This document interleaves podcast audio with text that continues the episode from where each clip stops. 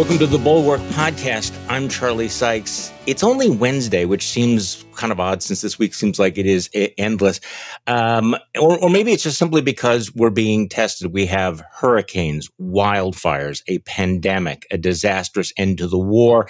And just as if somebody wants to, you know, determine, you know, how far we can push our political divisions. Hey, let's have a debate about abortion, Roe versus Wade, the Supreme Court not blocking one of the nation's most restrictive abortion laws uh, down in, in Texas. Uh, joining me on the podcast today, former congressman and good friend of this podcast, David Jolly. Hey, Hell of a day, David. I know this this week has been the longest year in a few years, I feel like, right? well, and, and you have to wonder, Charlie, I have wondered whether you like Joe Biden or you don't man, there's a lot on this person's shoulders right now. This is quite a month of He's his presidency. Tested. Yeah. Well, and we're all being tested on all of this. Right. I mean, I, I, I, am only half joking when I think that of the of the political simulation that we're all living in. That that somebody's figuring, okay, so we've pushed this button and this button and this button. What could be worse? Okay, let's have a debate about abortion. oh my goodness! And, and so let's let, us let us talk about this in just a moment because um, you know trying to read in what the Supreme Court did and did not do with this uh, very restrictive uh, uh, uh law down in Texas, and of course uh, you and I are speaking the day after President Biden's speech on Afghanistan. I want to get your take on all of that, but but I want to start with this because I'm I'm slightly obsessed with this um, this move by Kevin McCarthy. Yeah. And my, my, my, newsletter today, I talk about the poli- the sort of the, the gangster politics of of the Republican Party yesterday, Kevin McCarthy, the Republican leader in the House of Representatives, openly threatened the nation's telecom companies with political retribution, political retribution, if they complied with requests from the House's Select Committee on January 6th, which is asking them to, at this point, to preserve uh, records of phone calls of people who might have been involved or witnesses to what happened on January 6th. Okay, so they're they're they're, they're you know this is their request. He puts out a statement saying if the Democrats comply with the Democrat order to turn over private information, they are in violation of federal law and subject to losing their ability to operate in the United States. Okay, first, I don't think there's any violation of the law, but then he goes on to say, if companies still choose to violate federal law, a Republican majority will not forget and will yeah. stand with Americans to hold them fully accountable under the law okay, so nice telecom company you got there. It'd be a shame if anything would happen to it. And I mean, what what's sort of breathtaking about this is that it is an really, you know, in broad daylight, crude attempt to obstruct the investigation through political sure intimidation. And he's not making a legal threat. He's not saying, I'm going to sue you. I'm going to go to court. That's it's right. raw th- thug politics. And there's no gap between what he is saying and, for example, what Marjorie Taylor Greene said on the Tucker Carlson show last night. So listen to Marjorie Taylor Greene and Tucker Carlson talking about this threat. These telecommunications companies, if they go along with this, they will be shut down, and that's a promise. Good. I hope they're afraid of you. They should be. okay. Okay. So they're all in on this. This is a coordinated message. And sure. here we have small government pro free market uh, cons- conservatives essentially saying we get back into power and um, we're gonna we're gonna hammer you. We're gonna shut you down. We're going That's to right. put you out of business if you cooperate with the search for truth. So that's, that's where right, we start, Charlie. David. Yeah, look. Yeah. So, so I'm, I'm glad you played the Marjorie Taylor Greene sound clip, but look, she's a crackpot, and so it's hard to even respond. But she's on some, the same page. She, she's on the page now. Well, which is telling, right? That that they're on the same page, right? But I I guarantee you that Marjorie Taylor Greene does not understand the Telecommunications Act or the Patriot Act no, or a lawful no. subpoena or how courts adjudicate it. So let's just set her aside for a moment and focus on Kevin McCarthy, who does understand that, or at least should understand that if he's the Republican leader in the House. And I think it's clear what we're seeing from Kevin is straight up thuggery designed to intimidate cooperating organizations, entities, big tech that might have information that ultimately is damning personally to Kevin McCarthy and politically to Republicans writ large. And this is a consistent pattern by Kevin, who understand we all saw it in that first few days. He stood up and said, this insurrection was a result of Donald Trump's behavior, Donald Trump's rhetoric, and we have to do something about it. And then typical Kevin. The moment he realized that a further inspection of what happened and a further investigation would ultimately undo Kevin politically, you saw him act with every bit of weasel instinct that he is capable of acting in. And now he's engaging in a full fledged cover up. And from now until the end of this investigation, you will continue to see behavior like this. Kevin McCarthy is scared. And not only is he scared of the political ramifications and the news that would come out, but I promise you, Charlie, having served with Kevin when he thought he was going to ascend to the speakership. Remember when John Boehner stepped mm-hmm, down and right. Kevin thought it, he had the keys to the kingdom and they slipped out of his hand. I saw face to face at Kevin McCarthy for who he really is. And he is nothing more than a political animal, which there are many in Washington, right? This is not an indictment that somehow nobody else is as much of a political animal as Kevin McCarthy. But it is an indictment that he is not a national leader. He is a political animal desperate to become Speaker of the House, and he will do whatever it takes. Remember when he came to office, he he was one of the young guns paul ryan eric cantor kevin mccarthy. And eric cantor and paul ryan shot to seniority and leadership more quickly than kevin. Kevin has been sitting there on the cusp of the speakership now for several years. He has it within his grasp and i promise you this is a desperate man acting out of desperation and that's all this is. And that's the only lens through which we should look at kevin as he continues to engage in this behavior. Well all of that is true, but now it's obvious that there's no gap between him and the base and the media ecosystem as well. I mean, the Republican oh, sure. Party seems to be completely embracing this kind of uh, cynical, crude uh, politics. Uh, one, one other point, though, it, what, what, what, again, th- I'm having flashbacks to the Trump era, which I frequently do these days. um, what a surprise.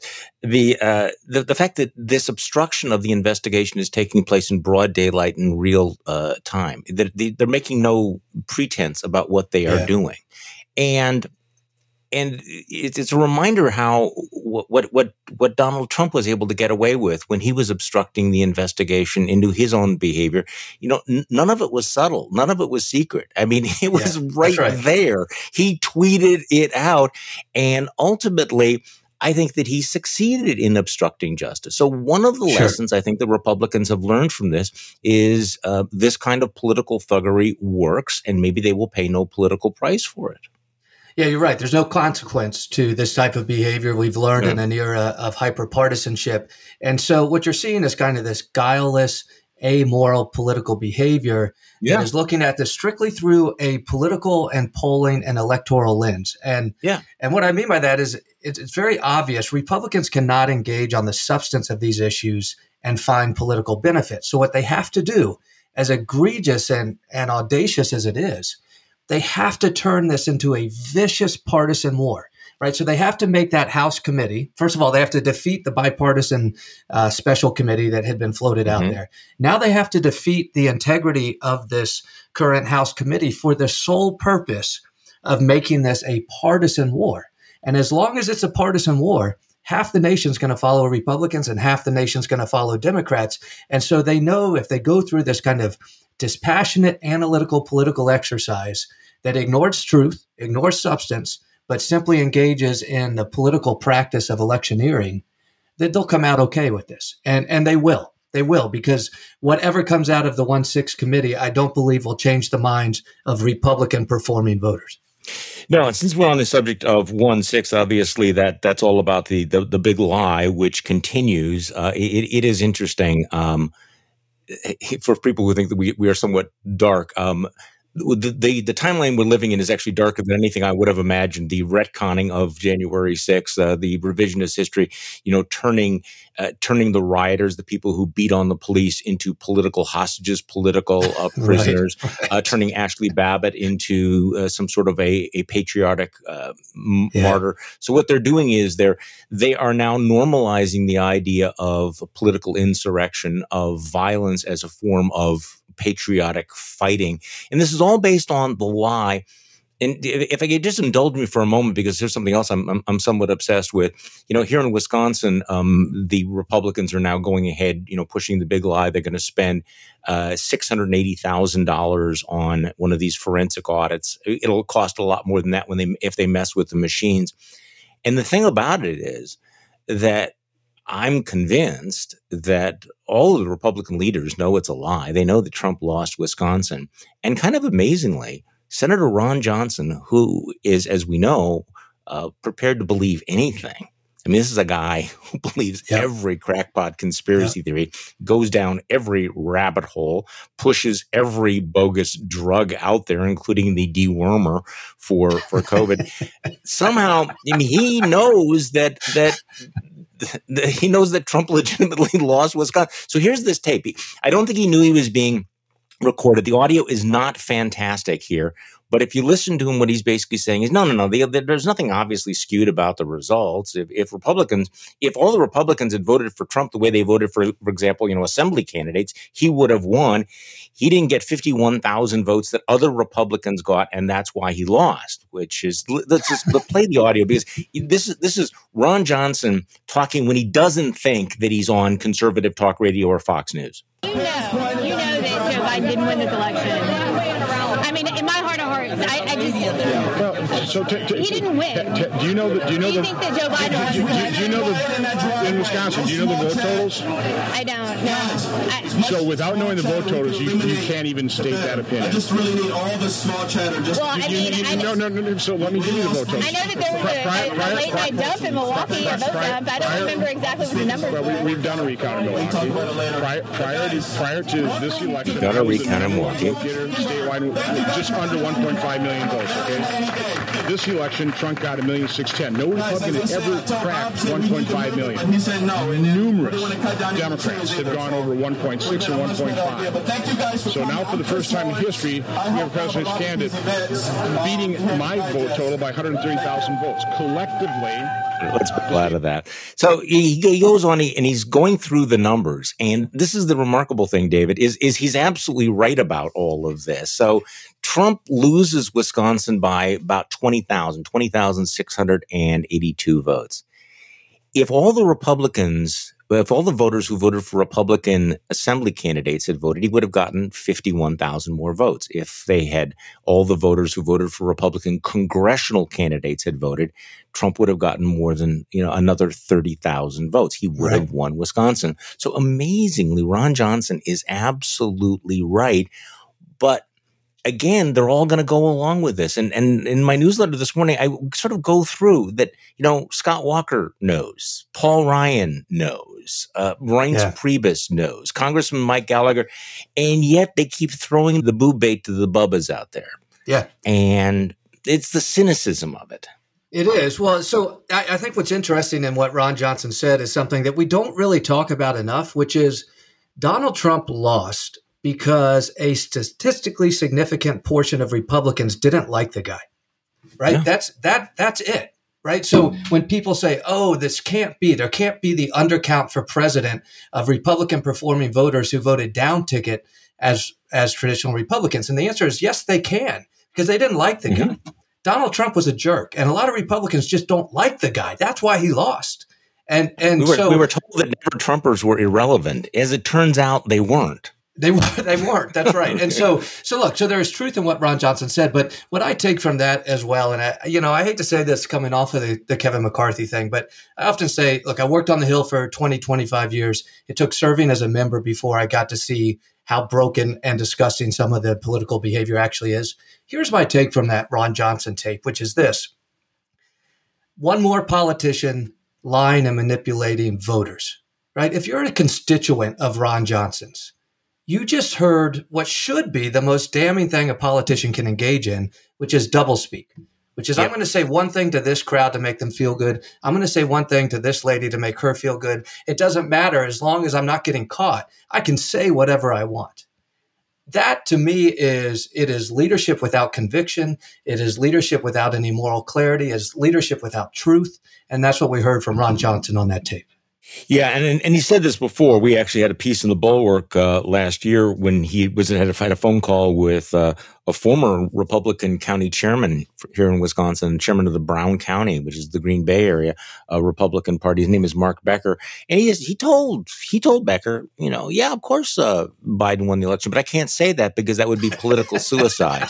so it's interesting that you know most most polit. I mean, I suppose you can give him credit because most most politicians, you know, know you, you you don't say your most cynical thing out loud to another person, but but Johnson doesn't have that filter. Okay, so let's uh let's shift gears and talk about the the news of the day, which uh, again is it's uh, it, this is quite this is quite a news cycle, and I want to get your take on Afghanistan and the and the president's speech yesterday. But let's talk about something that happened in the middle of the night that is uh, not completely clear to me. Um, I'll, I'll, be honest with you. The Supreme yeah. Court did not take any action to block the new Texas abortion law. The, this Texas abortion law effectively bans all abortions. Uh, it, it, it's a rather extraordinary piece of, uh, of, of legislation um, and again, uh, you're a lawyer. I'm, I'm, I'm not a lawyer, but one of the provisions of, of this law is that patients can't be sued.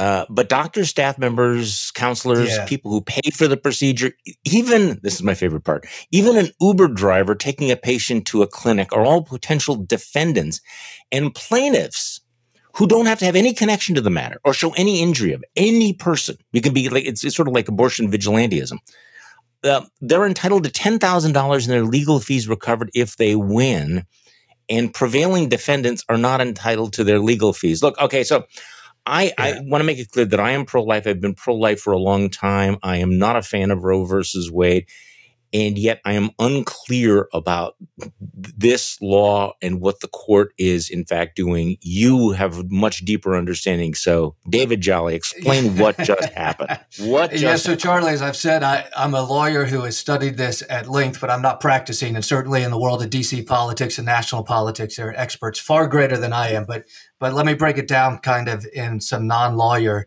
speak. Um, I I think the rhetoric around this being a ban though functionally this does extend a ban further than other states. That's not so much how the courts are going to test it. The courts are going to test this around undue burden, and it goes specifically to what you just said.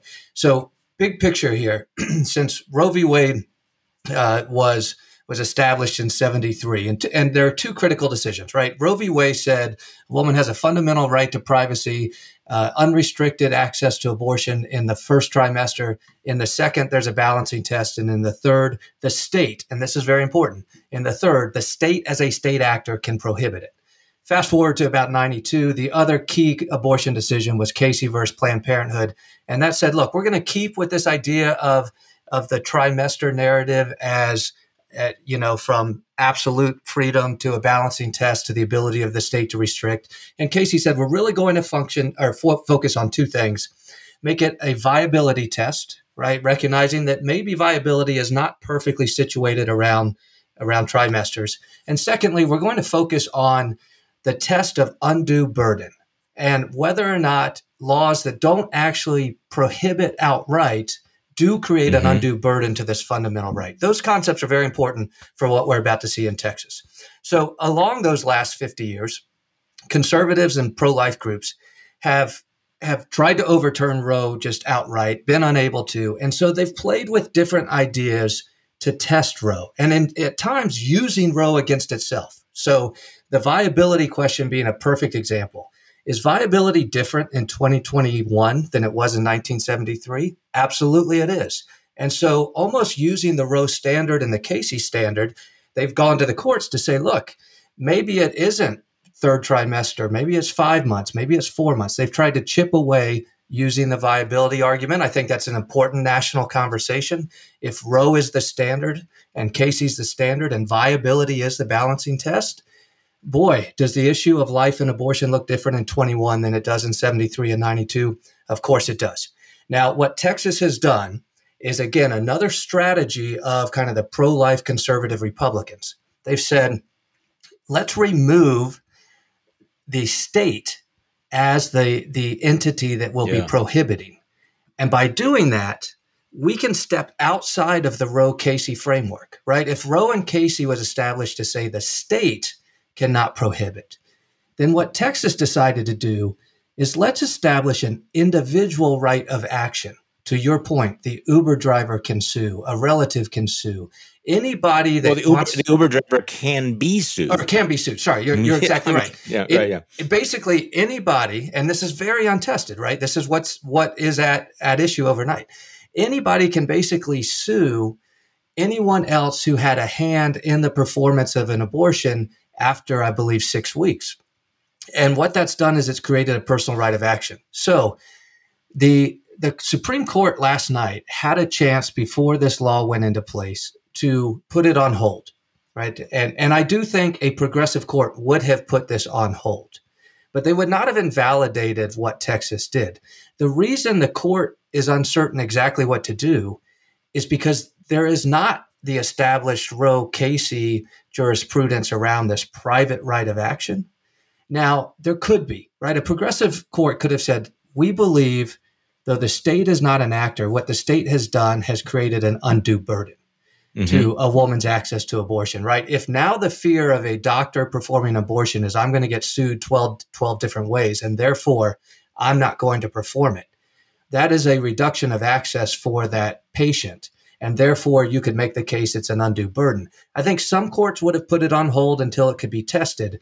The silence of the Supreme Court suggests that they are going to wait for a Texas case to emerge. And you better believe something will happen probably as early as this week, where the actors on both sides, there will be a private right of action filed in Texas, and that will start the process of this getting heard by a court.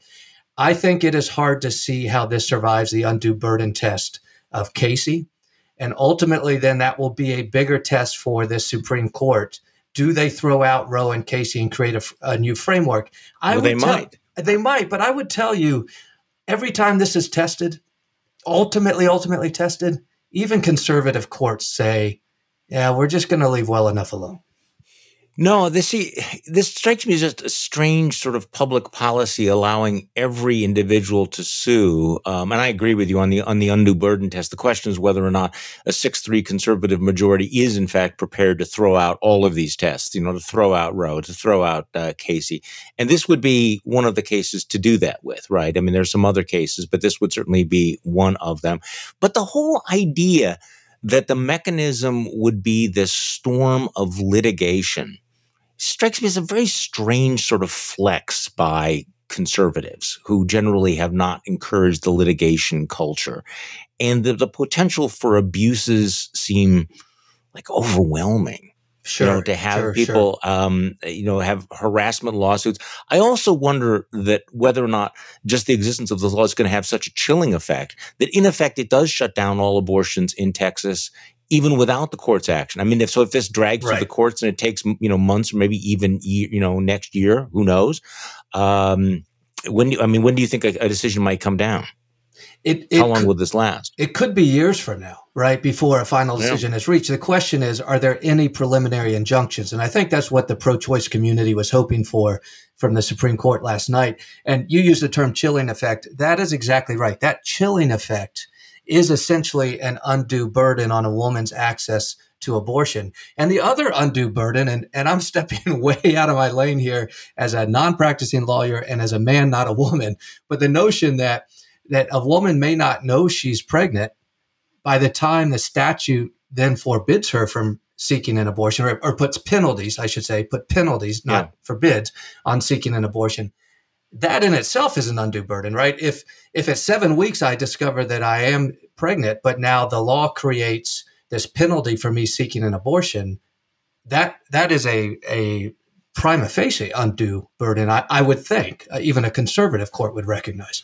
Well, except a, a conservative court might decide that that's exactly what we want to do, that we want to put an undue burden because we, we want to put an end to abortion. If you are, I suppose, consistently pro life and you want to end abortions, then yeah, you, you want to put every possible burden on. I guess th- this whole idea, though, of suing everybody involved, um, I, I, I think this is one of those things that, that doesn't fail a certain common sense check. Okay, so an Uber driver drives somebody and somebody can sue him for ten thousand dollars for all of that when he has done nothing wrong Yeah. whatsoever, is not involved in all of this. Uh, that doesn't pass a basic common sense smell test to me. And, it, Charlie, it, it, it, yeah, a, a court that upholds it, wait for it, would be considered an activist court. Yes. This, this well, is the interesting thing. I think what you're getting at, step back, conservatives yeah. love to say progressive courts are activist courts. The reality is you can have an activist conservative court as well. And that is actually what conservatives are hoping for in this moment an activist conservative decision. Okay, so let's take a deep breath because I want to talk about um, what, what, the president. Yeah, I mean, it's like, oh goodness, you know. So what should we talk about now? Hurricanes, wildfires, or, or, or, pandemics? We can we can segue. And by the way, you know, you say stuff like that. You know, the four horsemen of the apocalypse. It's more like six horses of the apocalypse right now.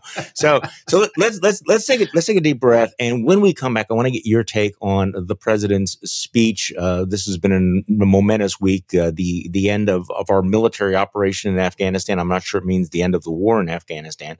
Uh, and the president uh, spoke to the nation yesterday. I want to get your take on that, uh, uh, David Jolly, when we come back. Hey, Charlie Sykes here. Uh, just a quick reminder if you sign up for Bulwark Plus, you will have access to our morning newsletters to JVL's Triad, uh, as well as our whole suite of podcasts. This one will remain free, but if you want to listen to the Secret Podcast or uh, participate in our live streams uh, or others like the Next Level Podcast, uh, please consider joining Bulwark Plus. All right, we are back with former Congressman David Jolly. So Joe Biden, who has been struggling, um, I think, uh, to hit all the right notes. That's my take on this um, about uh, what happened in Afghanistan. Spoke to the nation yesterday, and in part, this is what he said: "I was not going to extend this forever war, and I was not extending a forever exit."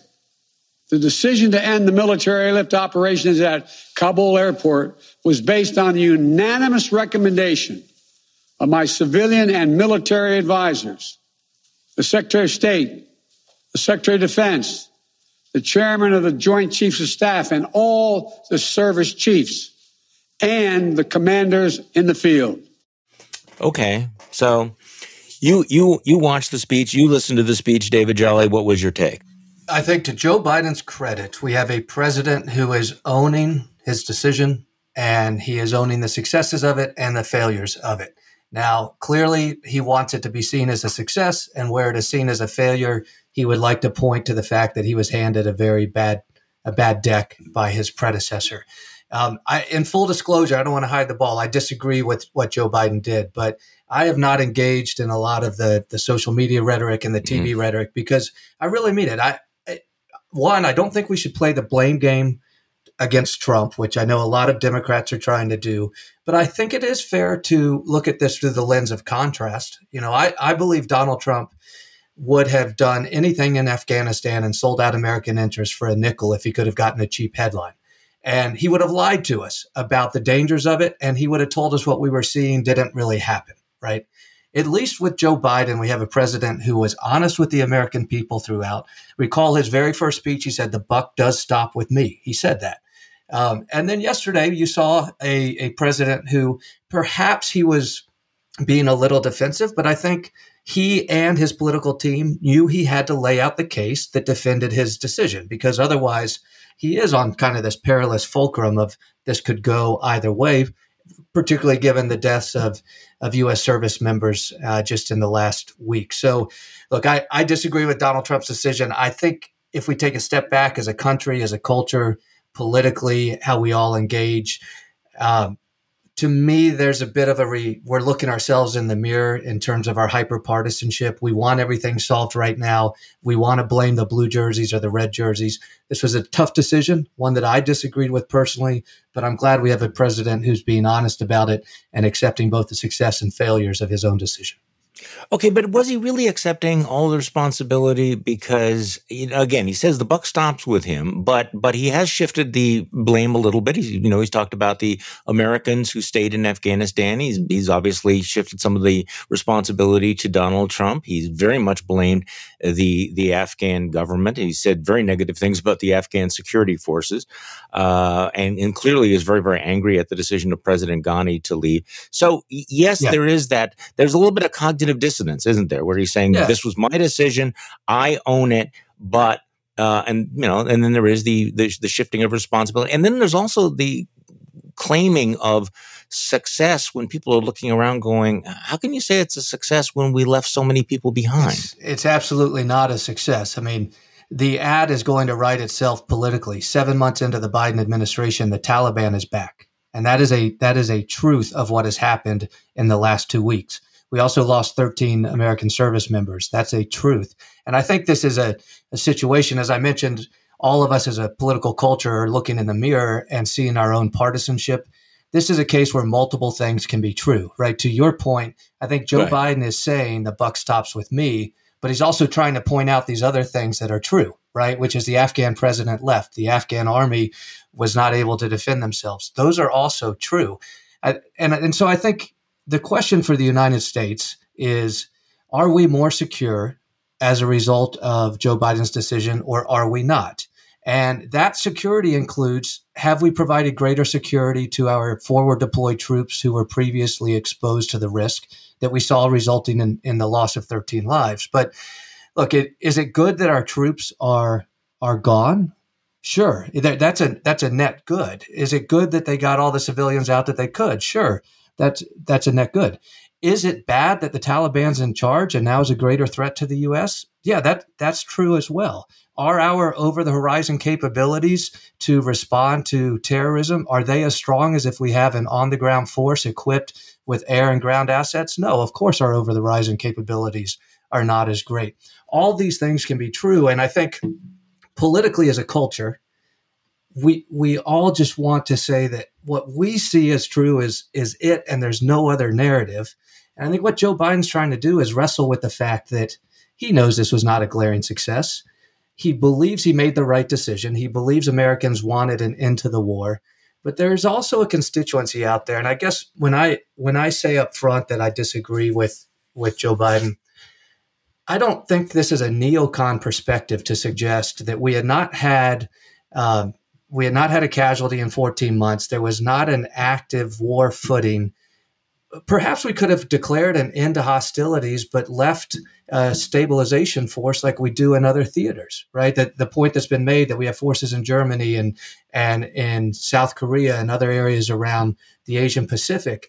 The reality is we had a democratic government that was friendly to the West, that was also protecting human and basic civil rights of women and children and others was it always under challenge from the Taliban? Yes, but you could argue that because we were there, one of the greatest successes in human and civil rights and one of the greatest successes in protecting American security was were those 2500 forces. And I don't buy the fact that people say, "Yeah, but Trump set this deadline." Look, Biden changed the deadline once. He could have renegotiated. He could have changed it again. Biden could have also began the active evacuation of people eight weeks ago, not just once the government toppled and created this crisis. He chose not to. And, and that is where to, I know it's weird in this environment where I say I disagree with all these things and I think we're on a less secure footing. I really do see a president, and perhaps it's just coming off the last four or five years. I do see a president who is speaking truthfully to the American people, trying to convince us it was the right decision. And he knows the politics will, a lot of the politics will be on his side and a lot will be against him. So there's, there's, a, there's a lot to talk about there, including where do we set the bar? Because if the bar is set at Donald Trump, that's awfully low. and then this is the no, problem. Right. I mean, right. because I found myself going through this and saying, oh, okay, this was really awful, but it would have been worse with, with Trump. It's like, wait, what is the standard we hold someone to? Because if, if, if it's Donald Trump, then we have really ratcheted down our expectations from our government and our, our president, because that's pretty much rock bottom. Um, yes, the president has been, you know, uh, you know, more forthright. But I, you know, poli- I'm I'm getting ratioed on on Twitter right now because I I tweeted out a quote from a Politico uh, article. Uh, this is an anonymous administration official, and by the way, during the Trump years, um, anonymous administration officials were being quoted all the time. Just reminding people um, who said. I'm absolutely appalled and literally horrified we left Americans there. It was a hostage rescue of thousands of Americans in the guise of a non combatant evacuation operation, and we have failed that no fail mission. And so he says this to Politico when the president is basically touting his his success. So, you know, yeah. yes, I, I think he's being candid, he's taking responsibility, but but you know, there is that, you know, that that the happy talk cannot really cover up the No, fact I- that, right. that this this this was a humiliation. And I guess the, the to your basic question, which is the right question, is America uh, better off or safer? Is, is number one, you know, what is the tangible damage to America's reputation and to our image?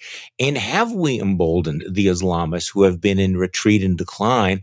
Because around the world, I'm guessing that, you know, the, I mean, people are looking at the Taliban and thinking, you know, you just defeated the great Satan. Al Qaeda issued a statement saying how wonderful this is. So this is a moment of weakness and triumph for our enemies. And that generally is not a good thing. That generally That's does right. not make you safer. No, I, I think you're exactly right, and and let's break down just two or three elements quickly, starting with the evacuation, right? Because in the partisan lens, a lot of people saw the immediate failure when when the when the Western government collapsed and the Taliban took over, and then we had to get these people out. It was a significant failure point, and fair to be judged as that. And and the Biden administration and the State Department and the Defense Department were not being truthful in saying they had prepared for everything. They had not prepared for this because if they had prepared for this, there would have been an immediate plan, but there wasn't. Yeah. But also, then a second element, they then got it right.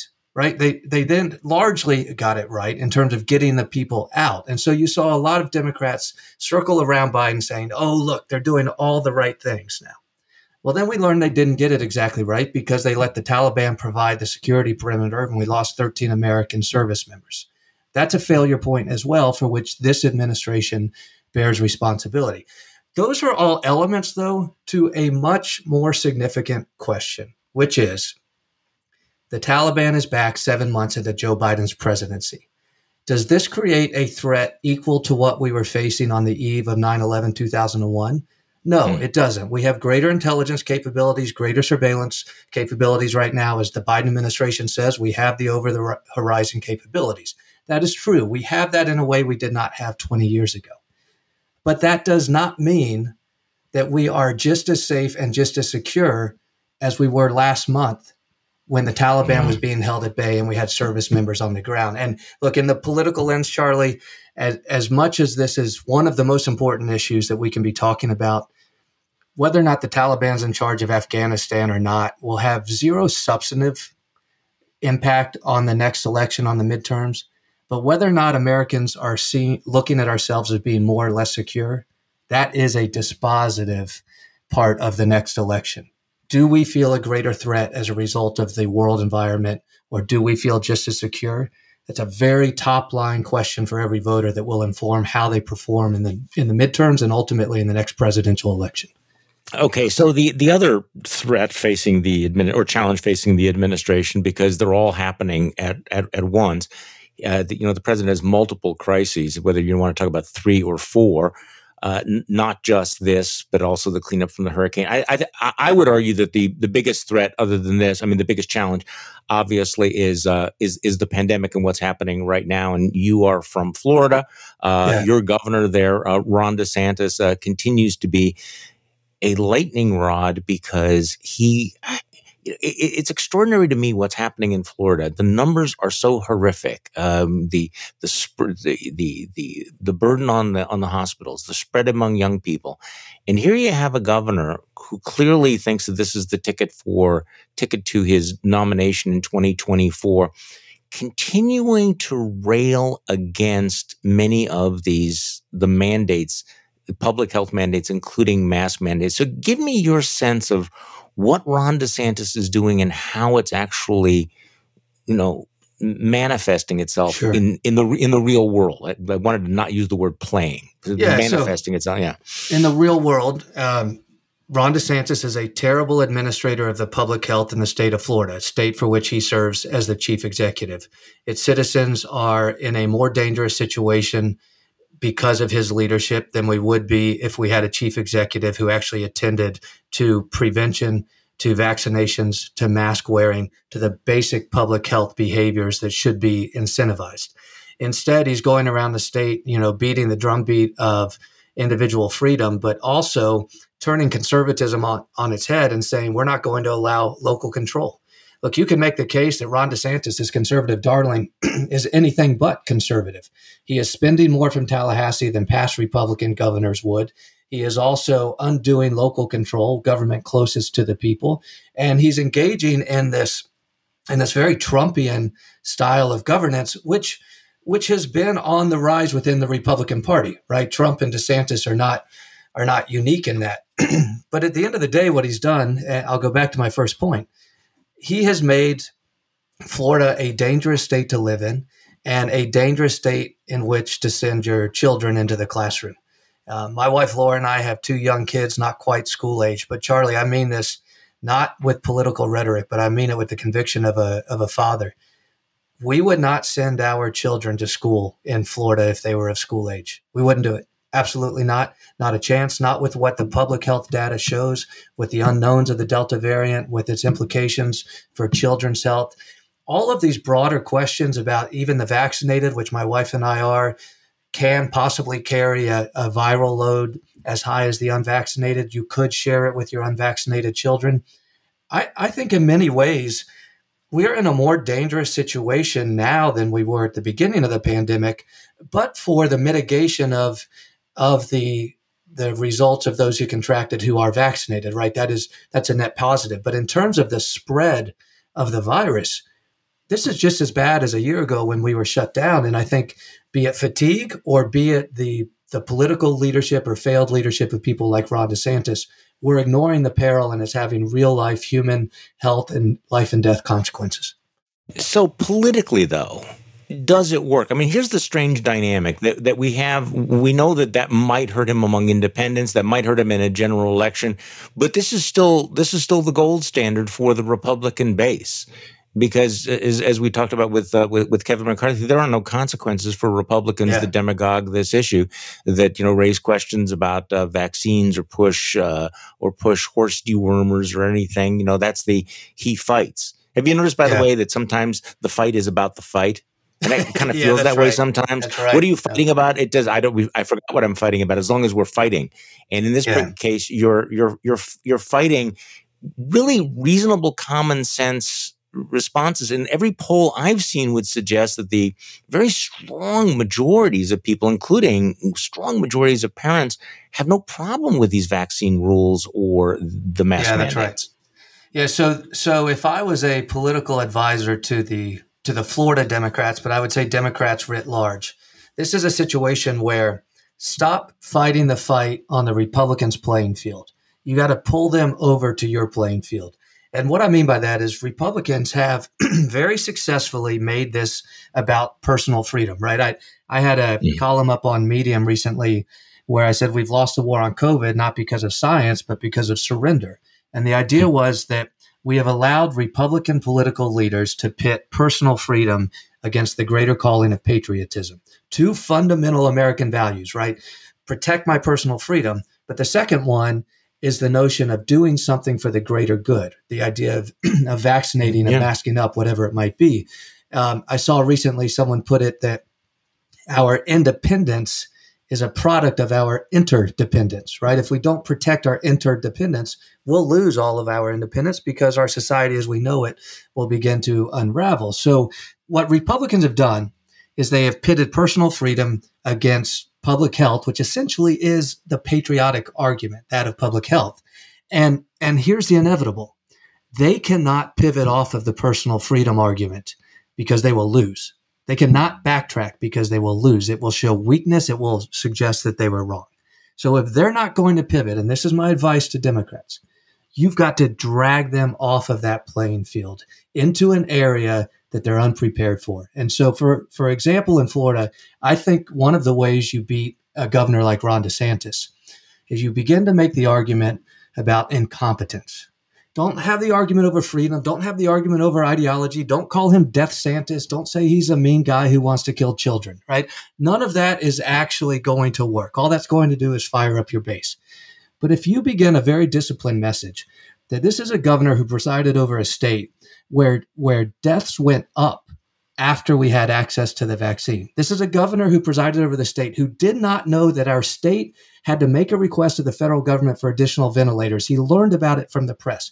This is a governor who did not know that the state had failed to request additional yeah. food assistance for children, vulnerable children, for which the state was eligible, but we failed to do that. This is a governor who, while people were dying in Florida, has been playing border patrol cop with Governor Abbott in Texas, giving conservative speeches in Utah, and going to fundraisers in New Jersey, all while deaths are spiking in the state of Florida and while school kids are contracting it and you have school districts having to shut down.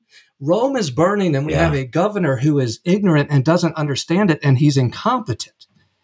If you begin to show that the governor has no clothes, he can't defend that. But if you are willing to accept his arguments of personal freedom and then engage in the, yeah, but is it freedom or do we need to do the right thing? We're going to split this 50 50 and Republicans are going to win reelection in the state of Florida. So this this is going to make everybody's head hurt, but you know, you know, as, as part of this argument for freedom, um, the the the anti-vax, anti-mask right has adopted the phrase my body, my choice. you, you, notice this. Okay. So they have wrapped themselves into my body, my choice. And part of this was, I, I think maybe initially was to troll the pro choice left or, you know, the pro choice middle, whatever. Because of course, conservatives and pro lifers have never believed it was my body, my choice, if in fact it would impact the life or health of someone else. Right. I mean, you know, this was, this is how everything has become changed. It, it, it's, it's, if you're pro life, you're you're saying that no, we need to restrict your freedom because it involves another person. Right. And that's the entire basis of the pro life movement, except these same people, without any sense of coherence whatsoever, have now adopted the my body, myself freedom, freedom of choice when it comes to the mask and the vax. And, and now that we have abortion and the pandemic, just watch this debate play out. You know what I'm saying here? I mean, this is it will make your head explode. It's like, okay, pick a lane. Which lane do you want to be in? If you want to say, you know, I should be free to do whatever I want with my own body, okay, stick with that lane, right? but they're not. So because Charlie, nothing matters anymore when right. you know when I served and and I actually tried to do things in Congress, I you know I was that Republican who said, "Oh, Republicans, we can actually do something on gun control and marriage equality, campaign finance, climate science, all this stuff." Right, and I realized it, it's not that it's not that we couldn't it's just that there was zero interest in doing anything tangibly but then you see these crazy arguments and you think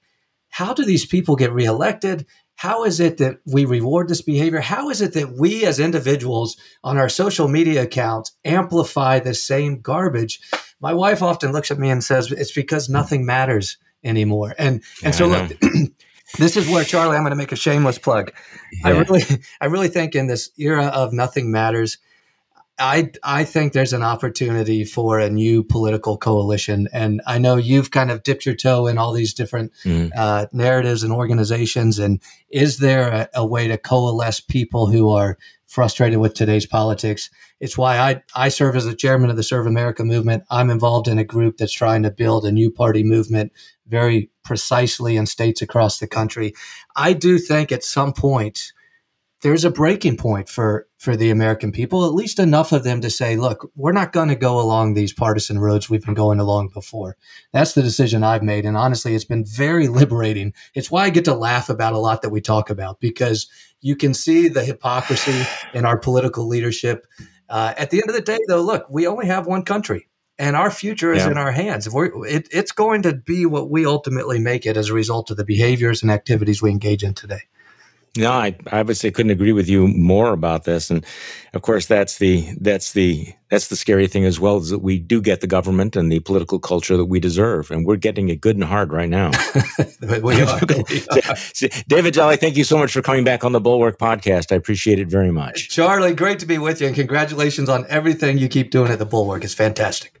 Well, thank you so much. And thank you for listening to today's Bulwark podcast. I'm Charlie Sykes. We will be back tomorrow, and we'll do this all over again.